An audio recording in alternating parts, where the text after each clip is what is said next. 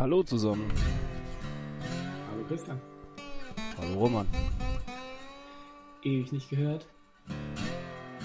Doch, stimmlich wiedererkannt. ja. Wie hast du die Zeit vertrieben? Tatsächlich ähm, mich durch die diesen Wirrwarr an Informationen bezüglich jetzt Lockerungen, Corona etc. durchzuquälen, durchzukämpfen und in jedem Bundesland was anderes, alle paar Tage was anderes. Genau. Ganz zu schweigen von jedem Land ein bisschen was anderes. Das ist wirklich nicht einfach. Ja. Fast meine, meine portable Plastikscheibe, Plexiglasscheibe im Auto dabei haben, nur für den Fall, dass ich mal irgendwo sitze. Ja, aber Hauptsache es sind alle gesund. Ja, natürlich. Ja, nee, äh, neue Regeln, äh, ganz im Allgemeinen. Es ist sehr verwirrend, äh, vor allen Dingen auch bundesländerübergreifende Regeln, die dann in den Bundesländern äh, nochmal mit anderen Lockerungen oder wie auch immer äh, versehen werden. Und wenn man mit drei Bundesländern betroffen ist, dann ist spannend. Drei Bundesländer bei dir? Ich weiß Rheinland-Pfalz. Baden-Württemberg. Bist du noch, natürlich, okay. Ja. ja. Genau. Der, der, der Krisenherd Baden-Württemberg. Erstaunlicherweise sind dort die Menschen aber entspannter als bei uns. Das liegt vielleicht generell an Baden-Württemberg. Das ist möglich. Aber ich glaube auch, ähm, dass man sich sehr viel Mühe gegeben hat, äh, dort äh, vernünftig zu informieren. Soll jetzt keine Kritik sein, ja. sondern ist nur, da ist es schnell und gut auch umgesetzt worden.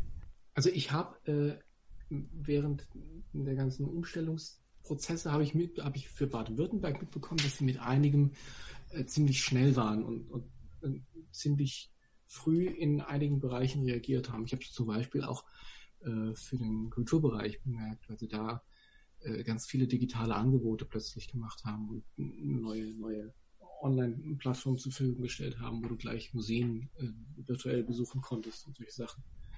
Das habe ich dann immer so ein bisschen, ein bisschen verfolgt, zum einen, weil ich dort auch äh, Kontakte hin habe und dann war mich diese, diese ganze Gedanke das aus den, aus den letzten Wochen hast das ja auch schon bemerkt, die, der Gedanke von der Virtualisierung äh, so beschäftigt hat. Und äh, ja, vom, vom äh, Museum virtuell besuchen ist es ja nicht ganz so weit zum virtuellen Besuch der Gastro. Das ist richtig. Wobei ich sagen muss, ich bin äh, tatsächlich in den letzten Tagen ähm, auf äh, echte Schwierigkeiten gestoßen, was jetzt so diesen ganzen Digitalsektor angeht, dass ähm, es trotz der langen Zeit jetzt, ich meine, wir sind jetzt äh, theoretisch in der neunten Woche, immer noch viele Menschen gibt, die damit Schwierigkeiten haben. Aber ja, und ich glaube, dass auch die neuen Regelungen zur, naja, sozialen Distanzierung, bleiben wir beim Deutschen, ähm, das nicht unbedingt äh, fördern werden, dass die Leute sich weiter damit auseinandersetzen, auch wenn es jetzt ja verlängert wurde ja, ich, ich, ich kann das auch nachfühlen, zum gewissen Grad. Also ich finde das auch schon seltsam. Also zum einen, das, was du gesagt hast, die, die, oder woran du wahrscheinlich auch gedacht hast, äh, so die, die Online-Kommunikation oder selbst die Videokommunikation äh, ist ja äh, ein Stück weit ungewohnt. Und wenn du das mit, mit allen möglichen Gesprächspartnern machen musst und zu, zu, zu jeder Situation, dann äh, ja, ist das schon eine große Umstellung. Man, man, man kriegt nicht alles an Kommunikation mit, man kriegt nicht irgendwie die, die Energie mit, die der Gesprächspartner vielleicht transportiert oder nicht transportiert und kann sich dann so auf, den, auf das Gegenüber nicht so gut einstellen. Und, und den gleichen Gedanken hatte ich neulich auch bei Netto an der Kasse. Äh, ich fange dann immer an zu winken, weil du hast ja die Maske auf und hast keine, keine vernünftige Mimik. Dann fange ich an, die Augen zu kneifen und zu winken, um einen positiven Eindruck zu machen. Hallo, will hier nichts Böses. Ich freue mich, dass sie immer noch da sitzen und ihren Job machen, die ganze Zeit, wo ich zu Hause bleiben durfte. Ist nicht so einfach. Das ist richtig. Ähm, wobei mich nervt das Plexiglas wirklich überall, äh, wo man hinkommt, ist Plexiglas und äh, ja, das finde ich äußerst verstörend und anstrengend. Mit dem Mimikgedanken, ähm, ja, kann ich absolut nachvollziehen. Ich bin auch jemand, der grundsätzlich gerne auch mit äh, fremden Menschen einfach so höflich kommuniziert etc. und auch mal einfach nur jemanden anlächelt, wenn es die Situation hergibt. Und das fällt weg. Und natürlich mein Lieblingshobby, samstags morgens einkaufen zu gehen, gemütlich, gelassen durch die Gänge zu schlendern und alle, die gestresst sind, anzulächeln und Freude zu versprühen. Das fehlt mir wirklich. Du brauchst eine Maske mit Aufdruck. Dass das dann weniger gruselig ist, glaube ich nicht. Ja, aber das Plexiglas ist trotzdem, es ist, es ist überall. Ja, ja. Es ist wirklich überall. Und äh, ja, schade, dass wir keine Plexiglas-Aktien haben, falls sowas gibt. Wenn es wenn's, ähm, wenn's transparentes Aluminium ist, dann wieder. aber nicht jeder trägt eine Maske. Ja, das ist ja, das ist ja auch immer so ein, so ein Punkt des Konfliktes. Ähm, ich meine, äh, mal so, wo stört dich denn das Plexiglas eher? Oder wo hast du eher Verständnis für das Plexiglas, so im täglichen Umgang, also mit der räumlichen Nähe? Verständnis habe ich in, insofern dafür, wenn es in Situationen ist, äh, bei denen man eine gewisse Grunddistanz so oder so hat. Jetzt zum Beispiel eine Fleischtheke, Ladentheke oder wie auch immer. Mhm.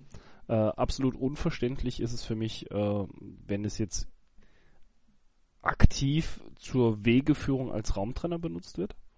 Ach so, habe ich noch gar nicht erlebt. Wenn man mir tatsächlich über bedrucktes Plexiglas vorschreibt, äh, du musst jetzt diesen und diesen Weg gehen. Ähm, das macht es zum Beispiel beim Einkaufen ganz, ganz spannend, auch die Beschilderung beim, beim Einkaufen. Mhm. Wenn man im Geschäft weiß, wo was ist und ich muss aber einfach durch den halben Laden rennen, um dahin zu kommen, wo ich hin will, weil ich brauche nur diesen einen Artikel. Auch ja, man sollte natürlich bündeln und nur dann einkaufen gehen, wenn es nicht anders geht. Aber wenn man mal effektiv was braucht und das ist nicht mit schnell organisieren getan. Und das heißt, du wirst dann also geführt wie, wie im, in der Warteschlange. Genau, im, genau. Im Freizeitpark. Ja. Ja, und ähm, wo es mich immer noch am meisten stört, ist die Tatsache, das ist aber so ein, so ein persönliches ja, Fable kann ich jetzt nicht nennen, aber es ist die Tatsache, es ist oftmals schlecht verbaut. Provisorisch und äh, irgendwie hingestellt und ähm, es dient mehr oder minder der Tatsache, ja, wir haben was gemacht, aber wir ja. haben uns eigentlich nicht überlegt, äh, wie schütze ich meinen Mitarbeiter damit. Ja. Und das in Kombination mit, äh, wir haben die Maske nicht richtig auf. Ja, oder, genau, ja. wir haben die Maske nur unter der Nase. Genau. Ich habe letztens eine Eisdiele gesehen. Da war ich auch ein bisschen erschüttert, dass gerade der, der Verkäufer steht direkt über seinem Eis. Nicht, dass ich ihm jetzt irgendwas vorwerfen will oder dass er da intensiv und gezielt in sein Eis atmet. Das ist ja sowieso nicht, sollte er in jedem Fall nicht tun. Aber äh, es war einfach dann völlig unsinnig, dass er überhaupt die Maske anhat, weil er die knapp unter der Nase hatte und äh, ja, hat nicht mehr so viel getan. Zumal, wenn er dann hätte niesen müssen oder husten müssen, ja. noch weniger. Wobei über den Nutzen von Masken, da würde ich auch grundsätzlich gerne andere Leute streiten lassen.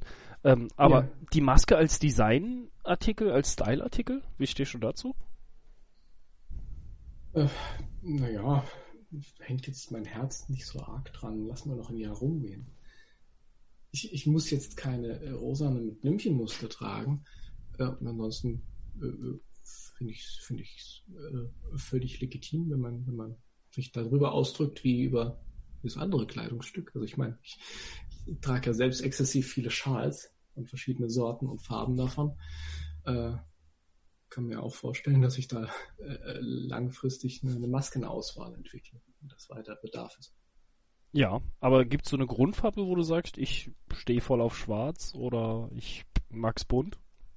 Meine sind jetzt so mehr oder weniger zufällig alle schwarz. Äh, und ansonsten sind es wahrscheinlich bei mir auch eher die gedeckten Farben. Äh, wenn ich an einen Kollegen denke, der, der wird natürlich äh, auf diverse Aufdrucke stehen und sich Sachen aus dem EMP-Katalog bestellen, die auch schöne Dinge haben. Ähm, ja, da jedem, jedem Tierchen sein Pläsierchen. Und es gibt ja auch viele, viele schöne regionale Angebote, ähm, wo du dann die, die, eigene, die handgenähte saarländische Maske kaufen kannst. Ja, das ist richtig. Ähm, ich handhabe es mit den Masken zum Beispiel ganz verrückt. Ähm, ich trage ähm, Werbefläche vor mir her. Das heißt, ähm, wenn mir jemand eine Maske schenken mag mit seinem Logo drauf oder ähnliches, dann äh, ziehe ich die gerne an. Aktuell, ähm, oder habe ich zumindest heute getragen, ähm, war es im Bereich Pflege, äh, also Pflegedienst etc. Äh, mhm.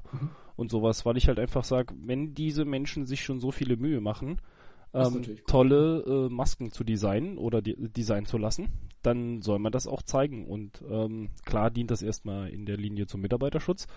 Aber ähm, ja, warum nicht? Also ich bin da jetzt auch farblich nicht äh, festgelegt oder so, sondern ich sag, jede Maske hat ihren persönlichen Reiz, auch optisch. Da gibt's auch wirklich äh, abgefahrene Formen und Varianten. Mir gefällt zum Beispiel der Entenschnabel ganz gut, finde ich ein sehr amüsantes äh, maskenartiges. Ja, genau. Spitz und vorne schmal. Also so breit gedrückt. Sieht aus wie ein Entenschnabel. ja, aber um Gottes Willen. Noch, noch keine Pestmaske. Okay. Nee, nee, nee. Gut, gut. Aber ja, wenn man es wenn man's mit dem nötigen Ernst trägt und mit dem nötigen Humor betrachtet, dann ist es, glaube ich, gar nicht so schlimm. Wobei, um den Schwenk auf Gastronomie zu drehen, da finde ich es äußerst schwierig. Ähm, klar, man muss es tun und äh, es ist mit Sicherheit auch die einzige Möglichkeit, es irgendwie vernünftig umzusetzen. Ähm, aber das lebt halt vom persönlichen Kontakt, von Gestik, Mimik, ja. von allem drum und dran. Und wenn man die Mimik in der Gastronomie wegnimmt, äh, fällt auch ein großer Teil der Dienstleistung weg. Es ist tatsächlich ja. so. Ja, das, das glaube ich wohl.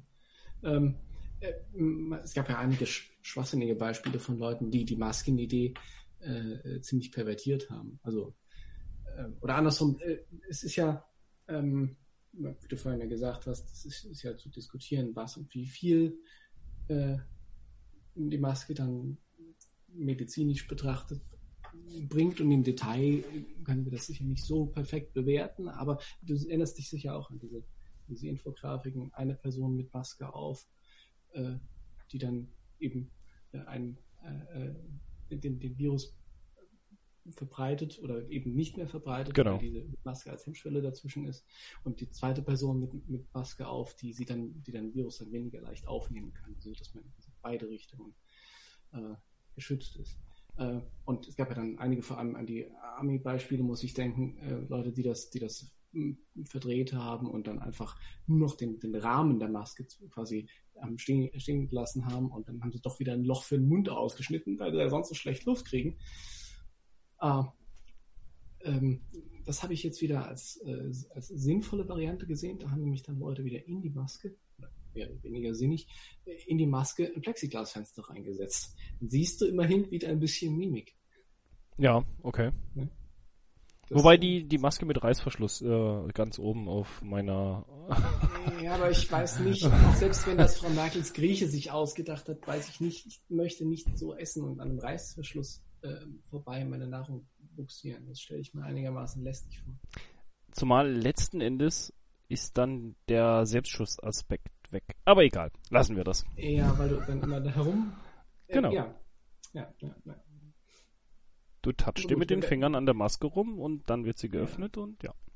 Ist übrigens äh, in der Umsetzung im Alltag äh, durchaus auch, äh, wenn man jetzt in Richtung starke Hygienemaßnahme denkt, ähm, kompliziert, die Mitarbeiter dahin zu schulen. Also es ist äußerst schwierig. So Masken im Restaurant, wie funktioniert es, wie funktioniert es für den Mitarbeiter, wie funktioniert es auch für den Gast.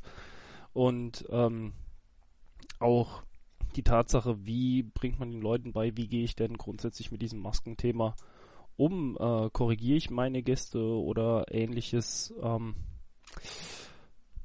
in dem Zusammenhang auch, wenn die Maske nicht korrekt getragen wird oder ähnliches. Und da kommen ganz, ganz viele Herausforderungen auf die Leute zu. Ähm, das auch auf, auf, auf höfliche und un, un, unaufdringliche Weise zu machen.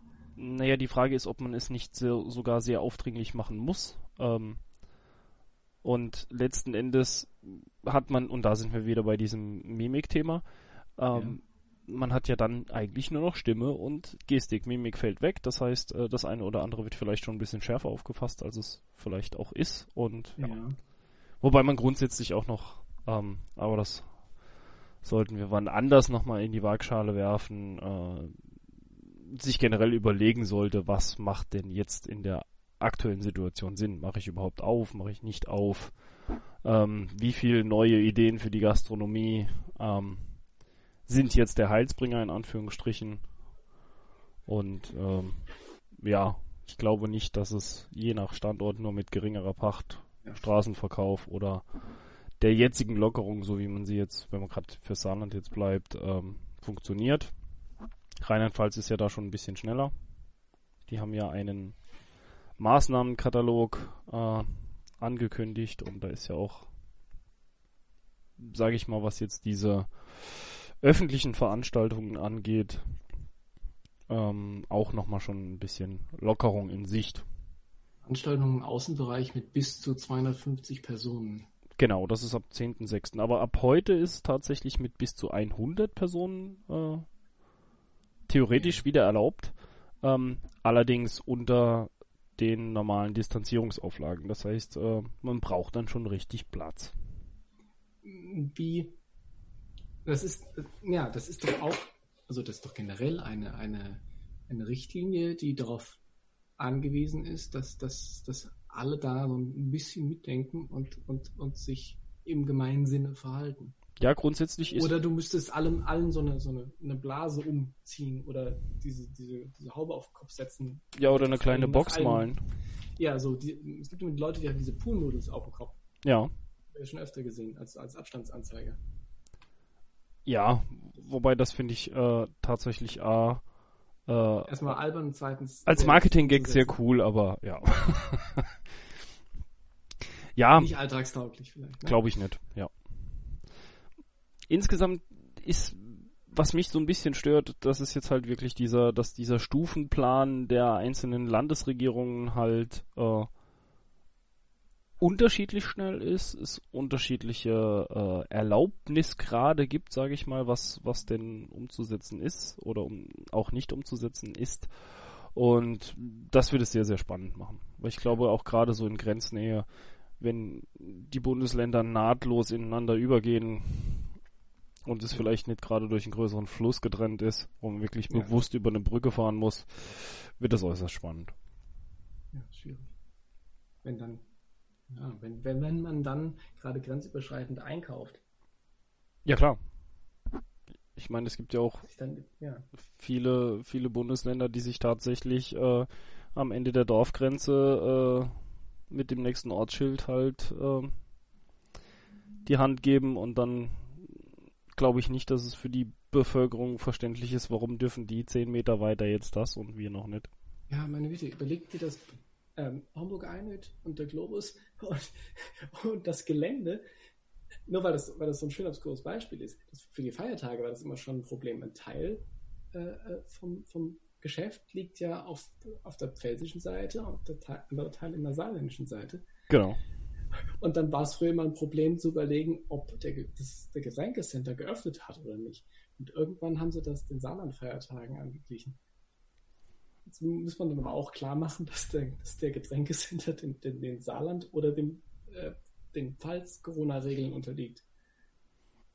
Ja, aber das, das sind, das sind eigentlich diese, diese spannenden Themen. Da will ich ja auch ja. genau drauf hinaus, weil ich halt einfach sage, okay, die Hygienemaßnahmen, es ist alles richtig. Es ist auch vernünftig, das stärker als noch zuvor irgendwie zu betreiben. Ich meine, man sieht ja jetzt am Beispiel der Stadt Leer, dass es mit Sicherheit auch in Restaurants ein gewisses Gefährdungspotenzial einfach gibt.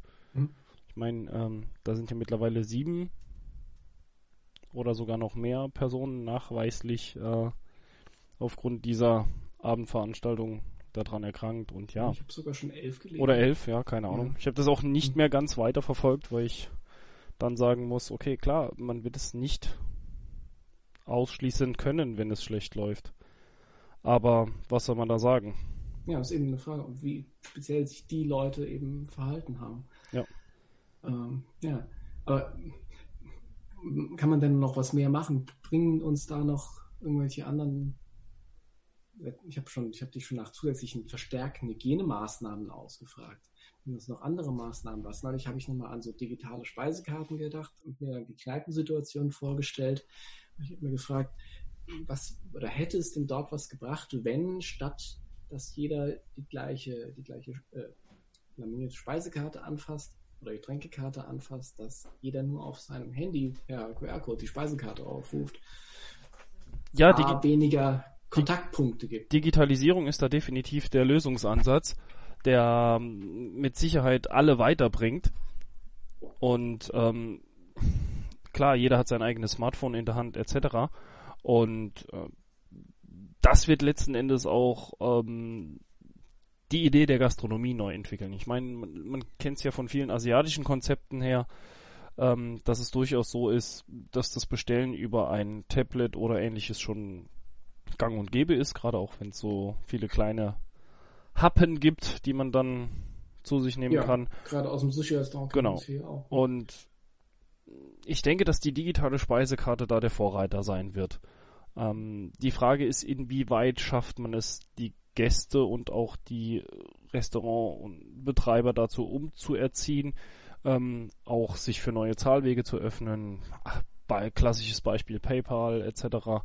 Ähm, wirklich zu sagen, okay, man geht jetzt da diesen diesen Weg in, in die Zukunft, dass man es so kontaktlos wie möglich macht. Aber dann genau, vor allem Kontakt, kontaktlos, nicht Genau. bargeldlos, Kreditkarte, Genau. die du dann auch immer noch wo reinstecken musst zum, zum Einlesen, sondern vor allem das kontaktlose Zahlen ist ja dann das Interessante. Ja, und ich, ich glaube auch, dass man das, das, das Gastro-Erlebnis ähm, durchaus dann nochmal durch andere Komponenten neu definieren muss. Ähm, man sieht ja auch, ja, wenn man jetzt gerade mal ohne Vorurteile in Asien bleiben will, äh, Mhm. Gastroerlebnis äh, gegensätzlich zu dem Thema, ähm, wir speisen die Massen in Restaurants ähm, und die Restaurants als Grundversorger, da muss man ja auch nochmal ein bisschen drüber Ja. hinwegschauen. Wir haben letzten Endes ähm, auch in den Großstädten noch ähm, das Szenario, dass halt Gastronomie äh, für uns immer noch äh, ein Kulturbestandteil ist und nicht äh, der reinen Nahrung- Nahrungsaufnahme Ja. dient. Das kommt zwar bei uns ein kleines bisschen stärker, dass man aufgrund der Geschwindigkeit von unserem Lebensstil halt sagt, jawohl, ich bin in Anführungsstrichen darauf angewiesen, ähm, diesen Weg zu gehen und zu sagen, ich koche nicht mehr in der Kleinfamilie, sondern ich versorge mich irgendwie außerhalb. Ja. Aber Aber das Gastroerlebnis als solches steht immer noch primär im Vordergrund. Genau, ich meine, du kannst ja auch nicht äh, das eine, äh, also die, diese, diese Veränderung, diesen Transfer kannst du ja nicht, nicht verlangen. Du kannst ja nicht sagen, bitte geht jetzt alle nur, nur noch pragmatisch essen, damit, damit die Gastronomie äh, so als diese sachliche, äh, die, die Gästespeisungseinrichtung weiter bestehen kann. Das ist ja auch, ist ja auch nicht dein Wunsch, so, so wirklich.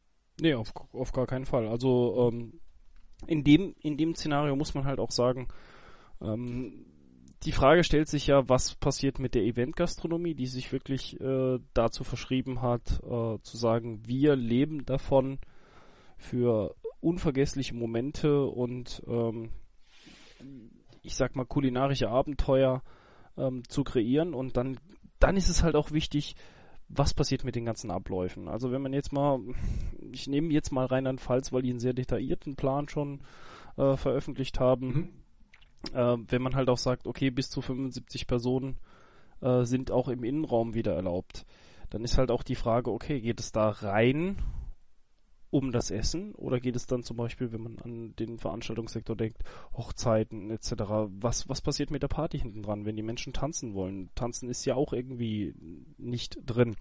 Das heißt, es ist schön, einen Maßnahmenkatalog zu haben, einen Stufenplan, wie man es lockert, aber niemand hat sich einen Plan dafür entwickelt, ja, wie kann man es denn tatsächlich umsetzen? um die ganzen einzelnen praktischen Aspekte, um die, die Vielfältigkeit der Interaktion. Genau. Meinst du, ja? Ja. Äh, äh, Gerade wo du tanzen sagst, muss ich an ein Beispiel aus der Tanzschule denken, was mir erzählt wurde. Äh, da werden auch die, die, also es findet Tanzunterricht statt mit einer begrenzten Anzahl von Personen und die werden in die Tanzschule vorne reingeschleust und nach dem Kurs wieder hinten raus. Und jedes Pärchen, das sich ja kennt und voraussichtlich oder höchstwahrscheinlich im, im, im gemeinsamen Haushalt ähm, am besten noch äh, wohnt, äh, ähm, auf jeden Fall stehen die alle einzeln in ihrer Tanzparzelle und dürfen untereinander keinen Kontakt haben und auch der Tanzlehrer darf dann nicht dazukommen und, und mal vortanzen. Also das Ja, ist dann schon äh, so der ähnliche Prozess. Er versucht das im Rahmen der Umstände nachzubilden, aber es ist schon sehr, sehr stellsicher. Und stell dir das dann auf einer Hochzeit vor. Da kannst du ja auch nicht, oder nur sehr schwer, äh, deine, Tan deine Tanzfläche in Tanzparzellen einteilen und musst dann nach und nach die Gäste zum Tanzen zuweisen. Ja, und man nimmt ja auch diesen Menschen das Gefühl für, für die Feier. Ja. Das ist dann alles in so, so ein geplanter, bis technischer Ablauf. Also so erscheint mir das dann eben. Ich bin aber grundsätzlich ein großer Freund davon, es zu lockern, weil man ja auch die Gesellschaft im, im insgesamt wieder zurückführen muss äh, und aus dieser, ich nenne sie mal Liturgie des Zuhause-Seins ähm, wieder befreien muss. Ähm, letzten Endes bin ich aber der festen Überzeugung, dass man erst in ein paar Wochen absehen kann, in welchem Umfang das wie Sinn gemacht hat. Von der betriebswirtschaftlichen Seite mal ganz abzusehen. Ja, das kommt dazu. Und wie Sinn gemacht auch, wenn man dann noch ein bisschen mehr sehen kann, wie im, keine Ahnung, im Mittel sich die Leute äh, verhalten haben. Ob sie jetzt in jeder Kneipe äh, sich furchtbar auf die Pelle gerückt sind und, und dann da eben dann ungünstigerweise noch jemand war, der dann, der dann alle mit angesteckt hat. Ja, aber auch da ähm, ist es ja auch so, man, für den Kneipenbetrieb ist es ja aufgrund der Abstandsregelung auch noch relativ schwierig. Es gibt ja auch keinen äh, Buffet- und Thekenbetrieb. Mhm. Und insofern, es kommt ein, oder es ist ein echter Umsetzungsaufwand auch für die Gastronomen vorhanden. Ich meine, der DEHOGA, muss man sagen, hat da gut unterstützt, auch mit ähm, Bereitstellung von äh, den ganzen äh, Druckmaterialien, die man sich einfach runterladen kann, etc. Ähm, auch da großes Lob, dass man da so schnell reagiert hat. Aber ähm, es ist ja damit nicht getan. Wenn ich es vernünftig machen will, dann muss ich Plexiglaswände kaufen, dann muss ich gucken, wie wie kommt man mit der mit der Variante zurecht und ähm, je nach Bundesland ist ja auch diese 50 Prozent äh, der Bestuhlungsregelung äh, der absolute Killer. Also das darf man ja nicht vergessen. Und ich kenne ganz, ganz viele Kollegen und Gastronomen, die halt einfach ähm, gesagt haben, wir lassen es noch zu. Wir warten definitiv bis Juni, wir warten bis Mitte Juni und mm, weil sie einfach sagen, ich will abwarten, wo da die Reise hingeht, bevor ich mich da irgendwie festlege. Das kann ich auch ja, absolut verstehen. Ist es, ist es denn ein Festlegen oder macht denn da macht denn da das Warten Sinn? Äh, oder äh, andere, anderes Beispiel.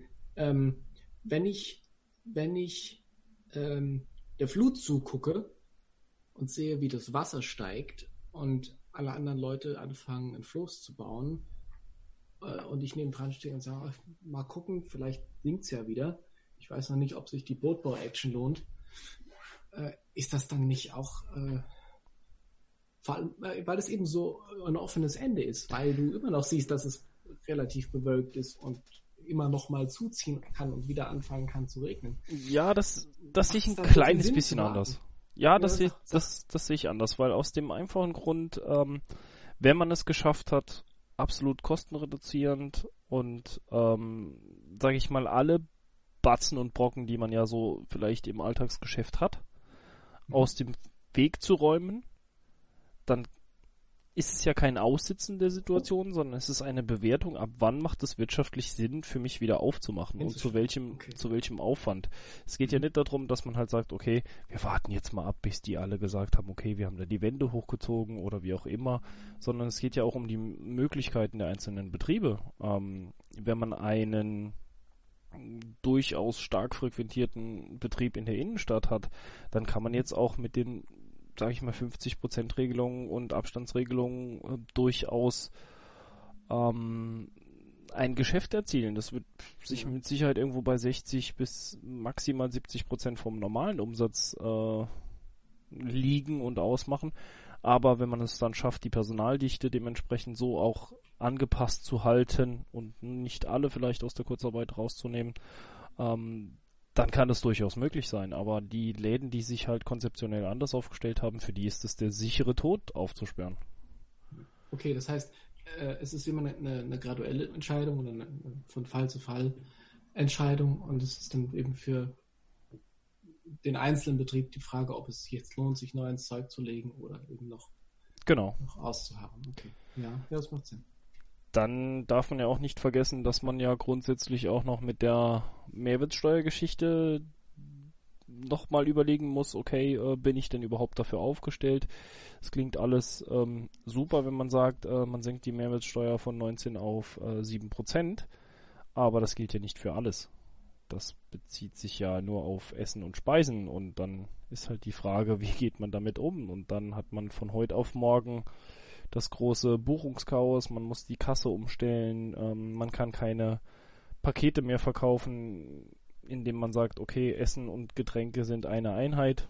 Weil mhm. wie rechne ich das dann auf? Da hat der eine oder andere Gastronom auch gar keine Erfahrung dazu halt, wie er damit umgehen soll. Klar ist es vielleicht in, in erster Linie für ein Jahr eine gewisse Erleichterung, aber ähm, das macht ja auch nur Sinn, wenn ich den dementsprechenden generierten Umsatz dazu habe. Und ja. jetzt gab es ja durchaus äh, spannende Beispiele, äh, wo dann eine Tüte Chips oder eine Tüte Erdnüsse, ich weiß jetzt nicht, ob es Chips oder Erdnüsse waren, für 25 Euro verkauft wurden, weil dann war quasi noch ein gratis Aperol dazu. ja, ja, geschickt. Und ähm, halt, um die, auf diesen 7% rauszukommen. Mhm. Ähm, ich glaube, dass es ähm, eine gut gemeinte Geste ist, aber dass es keine echte Hilfe ist. Ich bin auch der nachhaltigen und festen Überzeugung, dass wenn man die Gastronomie langfristig gesehen äh, stabil retten möchte und nicht sagen möchte, okay, wir lassen es jetzt halt mal auf diese Marktbereinigung äh, ankommen, weil wir nicht wissen, wie wir damit umgehen können, dann wird es nicht über ein echtes finanzielles Hilfspaket funktionieren, ähm, das nicht in Form von Krediten oder ähnlichem ist. Ich bin nämlich noch nicht ganz sicher, ob jeder zu 100% weiß, worauf er sich eingelassen hat mit diesem Kreditsystem. Der eine oder andere hat es auch nicht gemacht, weil klar, es ist schön, wenn es bewirkt wird. Ähm, das bringt mir aber nur was, wenn ich, so hart wie es klingt, wenn ich meinen Laden verliere dann ist es bewirkt. Wenn es aber der Fall ist, dass so, ich, dass ich, ich durchkomme, ja. dann muss ich es ja irgendwann zurückzahlen. Dann ist es vielleicht ein Jahre, zwei Jahre ausgesetzt, aber es wird ja den wirtschaftlichen Erfolg des Unternehmens langfristig beeinträchtigen. Ja, das ist richtig. Ja, und, und wo, wo siehst du dann die, die langfristig bessere Lösung? Die gibt es tatsächlich nicht, weil man da von Fall zu Fall äh, entscheiden muss. Also man muss jetzt wirklich äh, sich aktuell die Mühe machen und das auch als Gast, das darf man nicht vergessen, ähm, zu entscheiden, was ist für mich äh, mein persönliches Gastronomieerlebnis und äh, finde ich das aktuell auch in meinen Betrieben wieder. Und ähm, als Gast sollte man sich auch in jedem Fall ähm, damit auseinandersetzen, zu sagen, hey, ich gebe ein echtes aktives Feedback auf mein jetziges gastronomisches Erlebnis. Das heißt, Macht es mir überhaupt Spaß? Ist es das, was ich erwartet habe? Ähm, es kann ja auch sein, dass ich in, in meinen Lieblingsladen gehe und beim Rausgehen dann denke, ach, das war aber nicht wie früher und so habe ich mir das überhaupt nicht vorgestellt. Dann müssen aber auch die Gäste so ehrlich sein und die Kritik nicht groß jetzt über ähm, diverse Plattformen mal wieder in Anführungsstrichen äh, sich jetzt den Frust von der Seele schreiben, sondern mhm. es ganz gezielt an den Betreiber herantreten und sagen, hey, uns ist das und das aufgefallen, können wir vielleicht nicht da mal drüber überlegen, wie man das vielleicht ändern könnte, weil das war uns in, in eurem Laden immer wichtig und ähm, das wird auch hm, den Gastrobetrieben mit Sicherheit helfen und ähm, es wird auch noch eine Zeit lang dauern, bis sich auch alle äh, Gäste nochmal normal äh, auf die Straße trauen. Um es mal sehr verklausuliert zu sagen. Bis, ja, bis das Gastrogeschehen halt einfach wieder anrollt. Ja, aber mit, so wie du es gerade formuliert hast, hast du ja quasi den Gast, die Gäste dazu aufgerufen, ähm, anspruchsvollere Gäste zu sein. So hm. ganz im, im krassen Gegensatz zu Essen nur als, als Speisung, als, als tägliche Ernährung, sondern äh, wenn du sagst, man soll aktiv sich darüber Gedanken machen und sich entscheiden, wo ist dein, äh, wo ist mein bevorzugtes Gastroerlebnis wie sieht das aus und wie kann man das verbessern, wo kann ich äh, konstruktive Kritik üben, hm, noch nicht mal. Also dann, dann kam das jetzt falsch rüber, sondern ähm, man muss sich halt wirklich überlegen als Gast, was ist das Minimum an, an Leistung und an Dienstleistung, die ich von der Gastronomie erwarte. Grundsätzlich. Und dementsprechend auch deine Gastronomien auswählen. Genau, entweder dementsprechend seine, die Gastronomien auswählen oder halt sagen, ähm, ich gehe genau dahin, wo ich sowieso immer hingegangen bin Gut, das ich, ist dann rein nach der Gewohnheit. Das genau. keine Veränderung. Ja, ich ändere daran nichts, aber ich, und das ist der wichtigste Punkt, ich will eigentlich darauf hinaus, dass man als bestehender Gast eines Ladens ja mit Sicherheit auch einen sehr vernünftigen Blick darauf generieren kann, ähm, wie diese Entwicklung ist. Und ähm, in der Gastroszene hat sich in den letzten Jahren ein Aspekt breit gemacht. Das ist, ähm, ich nenne es zum einen das, das bösartige Abtrinkertum. Äh, ich beschwere mich, weil ich vielleicht davon ausgehe, dass es sich mittlerweile in den Köpfen so etabliert hat, dass ich dann was umsonst aufs Haus bekomme. Und das andere sind die Menschen, die sich halt ähm, nicht beschweren, weil ihnen etwas nicht gepasst hat. Ähm, rausgehen, sagen, ja, war alles toll und hinterher äh, in, in dem Laden dann irgendwie eine schlechte Kritik und Bewertung schreiben. Mhm. Das ist ja dem Betreiber gegenüber nicht fair. Hotels äh, leiden zum Beispiel ganz massiv darunter. An der Rezeption wird kein Feedback abgegeben in vernünftiger Art und Weise und äh, sich äh, digital mit einem lustigen Nickname hinterher zu beschweren, ist ja einfach gewesen. Und ähm, da sollte jetzt der Appell einfach äh, in die Richtung an den Gast gehen, zu sagen, hey, ähm, es wäre doch schön, wenn ihr ganz offen und ehrlich uns mitteilt, was hat für euch dieses Gastroerlebnis ausgemacht. Und ich glaube, dass das in Verbindung mit den Lockerungen, in Verbindung mit dem, was stelle ich mir wirklich wo drunter vor, die Gastronomie nachhaltig verändern kann. Und ähm, es auch durchaus so sein kann, dass das dann in die richtige Richtung geht, weil man muss ja auch, wenn man jetzt über, gerade über Veranstaltungen nochmal spricht, ab Mitte Juni und darüber hinaus, muss man als Betreiber eines Ladens ja auch die Möglichkeit haben, dass die Leute ganz offen und ehrlich mit ihren Wünschen umgehen und sagen, hey, ich stelle mir bei meiner Veranstaltung das und das vor. Ja. Und da wird es nur ein gemeinsam des Gastes mit dem Gastronomen geben und da sind wirklich äh, alle davon abhängig, wie sich diese gemeinsame Entwicklung gestaltet. Ja, aber dieses Gemeinsame, das, äh, das klingt für mich eben ganz stark nach einem, äh, nach einem reflektierteren Gästeverhalten, nach, nach einem Gast, der, der mehr darüber nachdenkt, äh, was, was ihm bei dieser Dienstleistung wichtig ist und dementsprechend auswählt. Sei es nur der Gast, der der energisch darüber nachgedacht hat, dass er seine Stammkneipe bleibt.